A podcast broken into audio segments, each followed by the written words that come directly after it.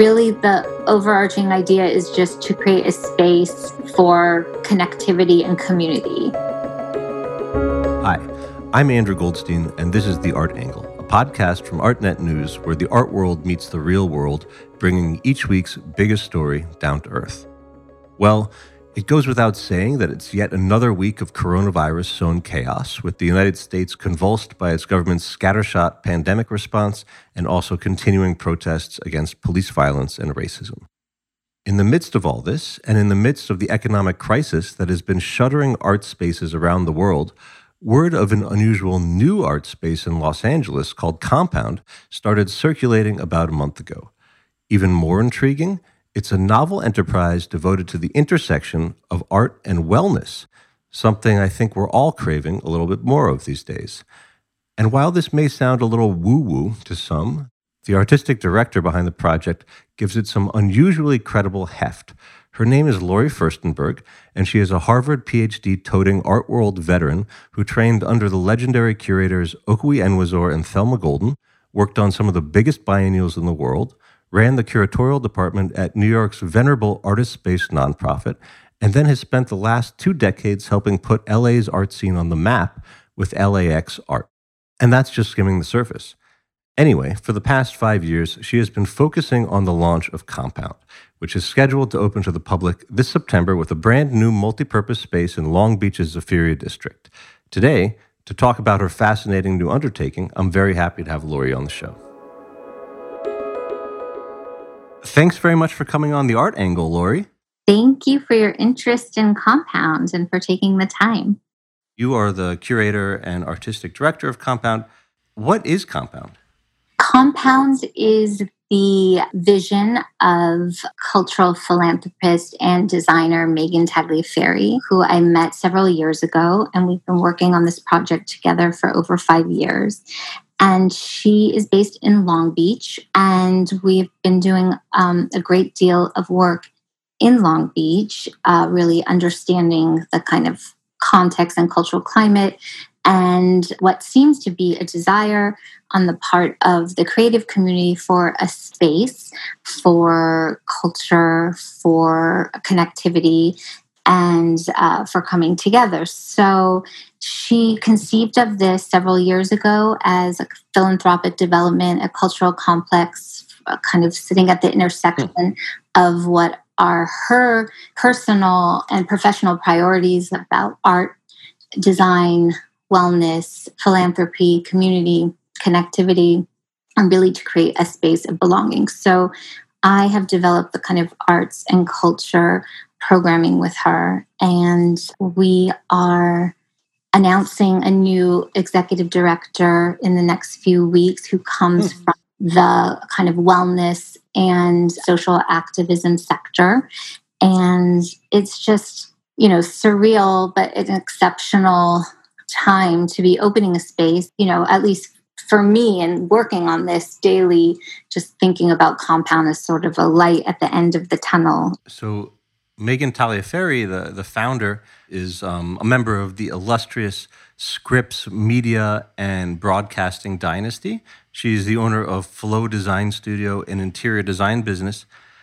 But beyond that, she's actually, at least to me, somewhat mysterious. She's more or less ungoogleable for, for any aspect of her life that precedes Compound just this past June.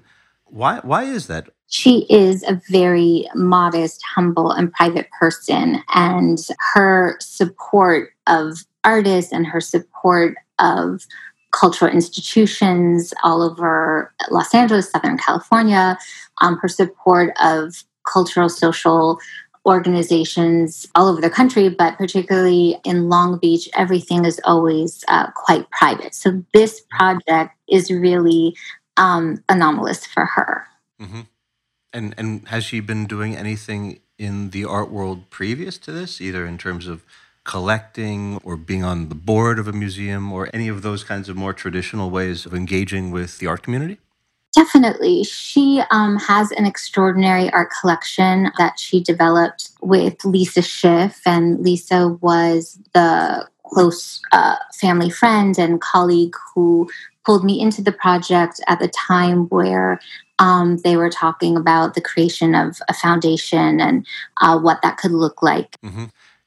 If you say those words, art and wellness, and, and you talk about Compound as being a space devoted to art and wellness, some jaded New Yorkers might roll their eyes and say that that's the ultimate LA cliche, you know, like the incense, green juice, crystals, you know, transcendental meditation. What would you say to that? I would say a couple things. You know, on a personal level, coming from New York to LA, I've been thinking about this experience I had. And when I was getting divorced, turning 40, and a friend and colleague of mine sent me to a healer. And I was in this healer's house and I was surrounded by patchouli and crystals and dream catcher. and I literally said to myself, How did this happen to me? How is this my life? And how am I this like walking, talking cliche? And I had this exceptional experience that was really healing and transformative.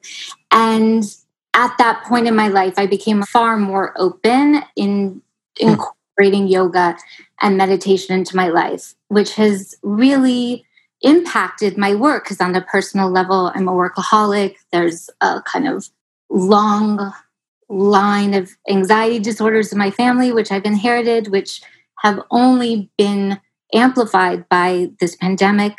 And of course. So I do understand Megan's vision that there are so many experiences and so many opportunities to share a lot of education and a lot of disparate practices in the wellness arena with you know her local community but on a discursive level what we found was when we were in every artist studio every artist was making work about the sublime mysteries of the universe, abstraction, transcendentalism, meditation.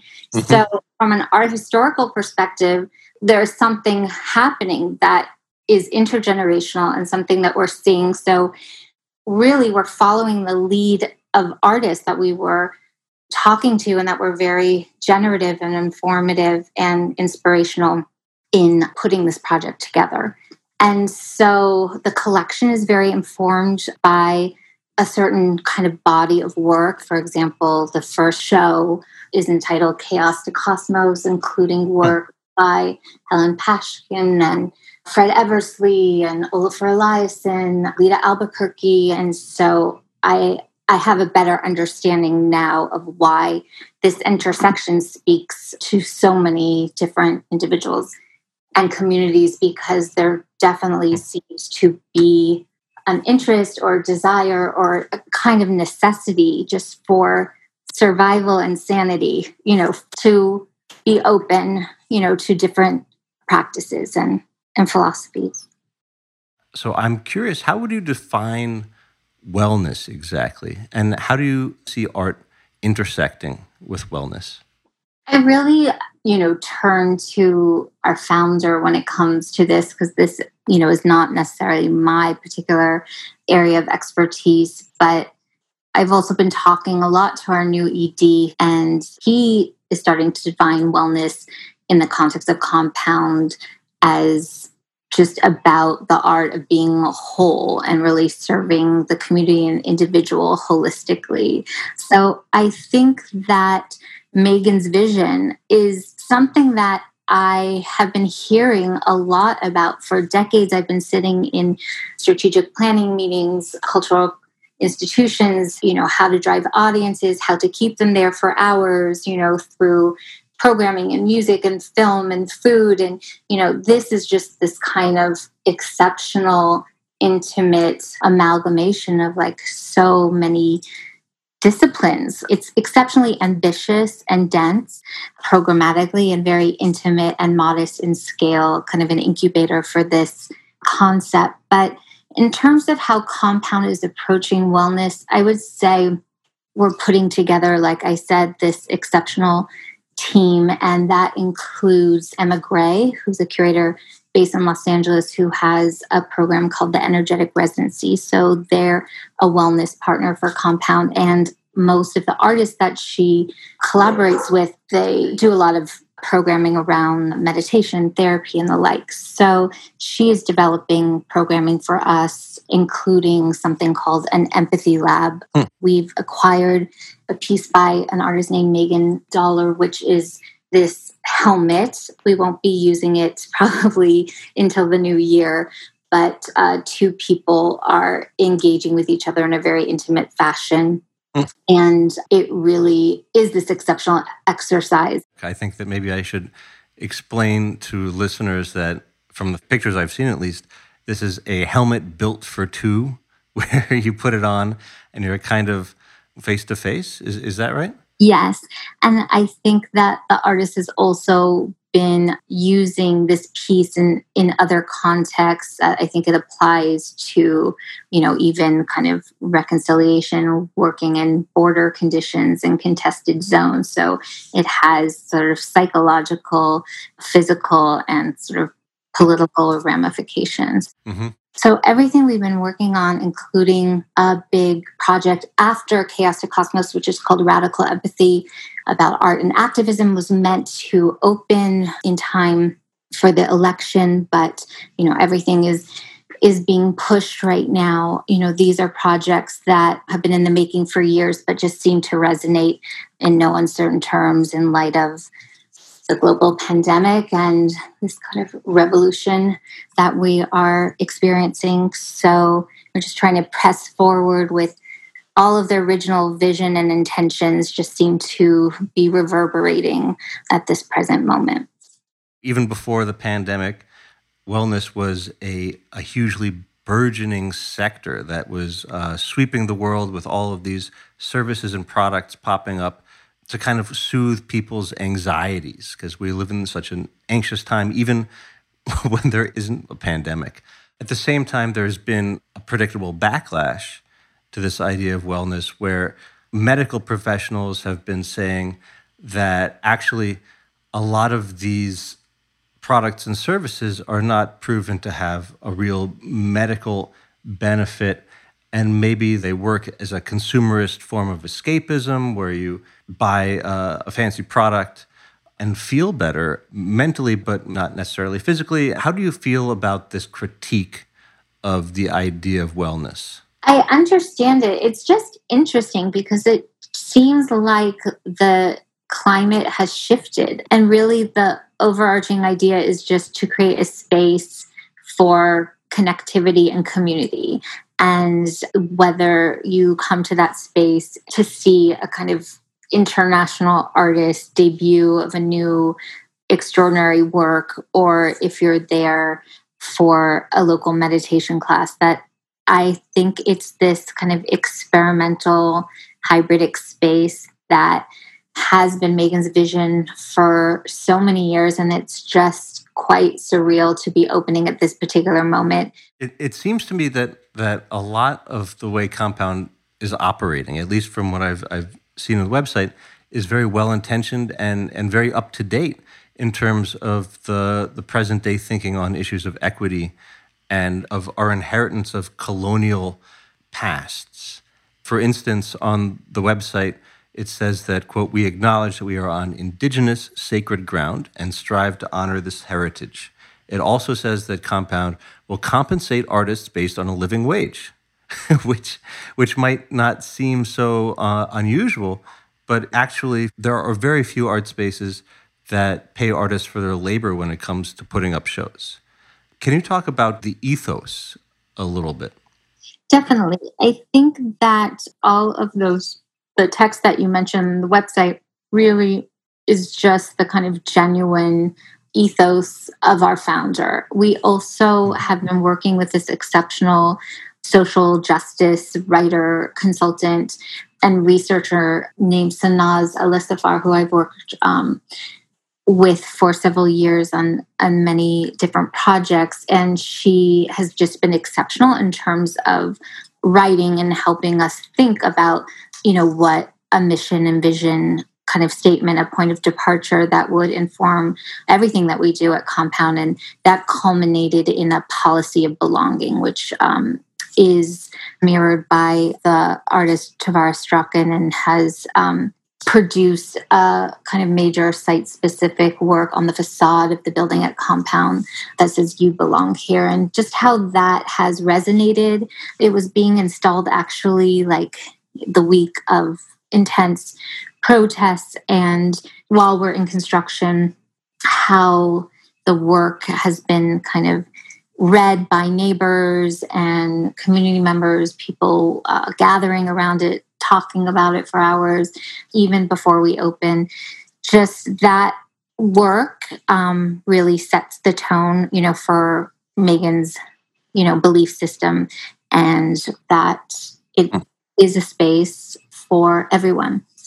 So, I know Megan has put up the I think it's 1.2 million dollars that it cost to start the space, and a lot of the art and the opening exhibitions comes from her collection. But tell me about the business model because I, I've read some reports that suggest that the, the restaurant is actually going to be a big part of the operating costs and, and revenue generation that the space is planning. Uh, yeah, I think that the model is interesting. You know, for me, I've been working in the context of very traditional nonprofits for 25 years, and that opening a new space in the 21st century is very interesting and the space is so beautiful and well designed and is a place that people will want to come for art and artist talks and screenings and performances and empathy labs and idea labs and the like but also for music and food and beverage and it's a beautiful event space. So it really has a lot of capacity for, you know, other streams of revenue to help support uh, the more kind of philanthropic and community endeavors that Compound is invested in. What is the wishing wall? Are you referring to the wish machine? Oh, sorry. I'm sorry. Yeah, yeah, the wish wish machine. That's right.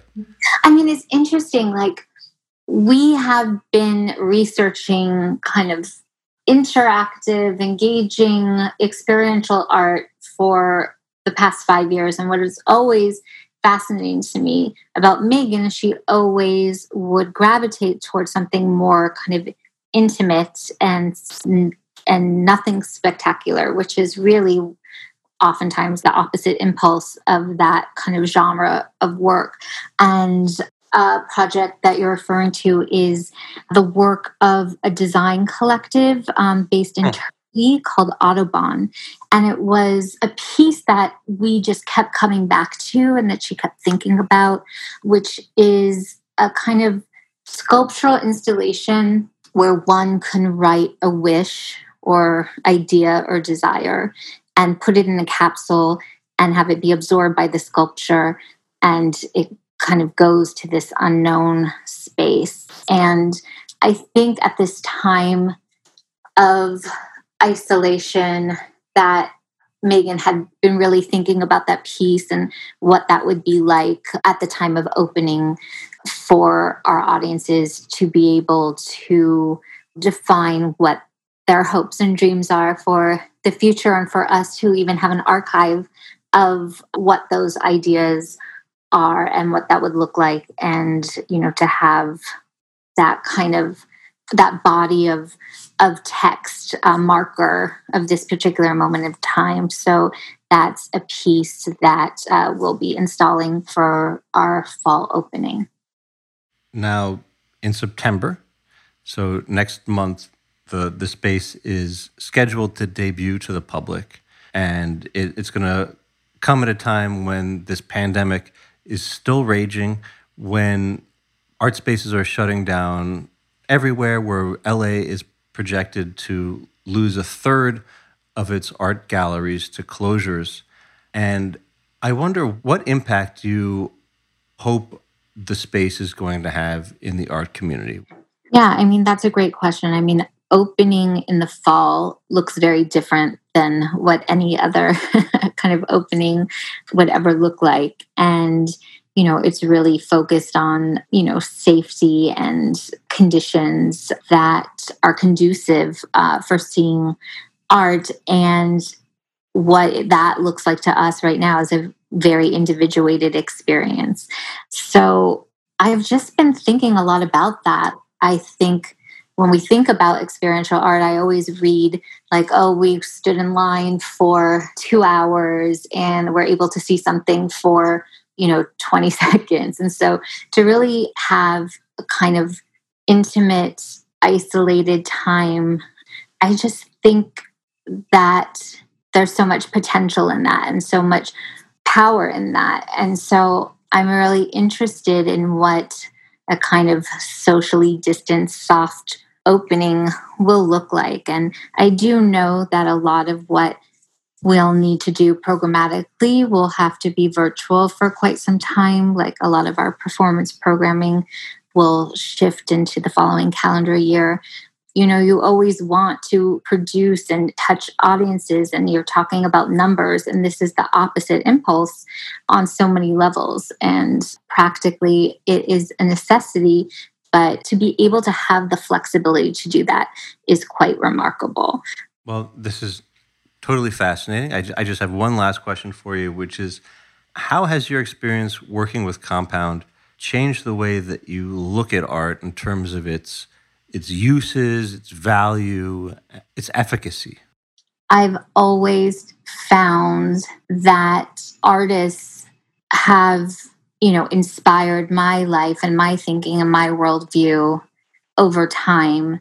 And that compound is this exceptional space and platform to amplify diverse voices in art and in other disciplines. And I think that my interest for Compound is just in creating dialogue and you know space for interaction you know between new art and new audiences and i think you know that's that's the best we can do i can only imagine being in this space and that it will have emotional physical impact and really be an exceptional experience as one of hopefully our first experiences and kind of coming out the other side of this.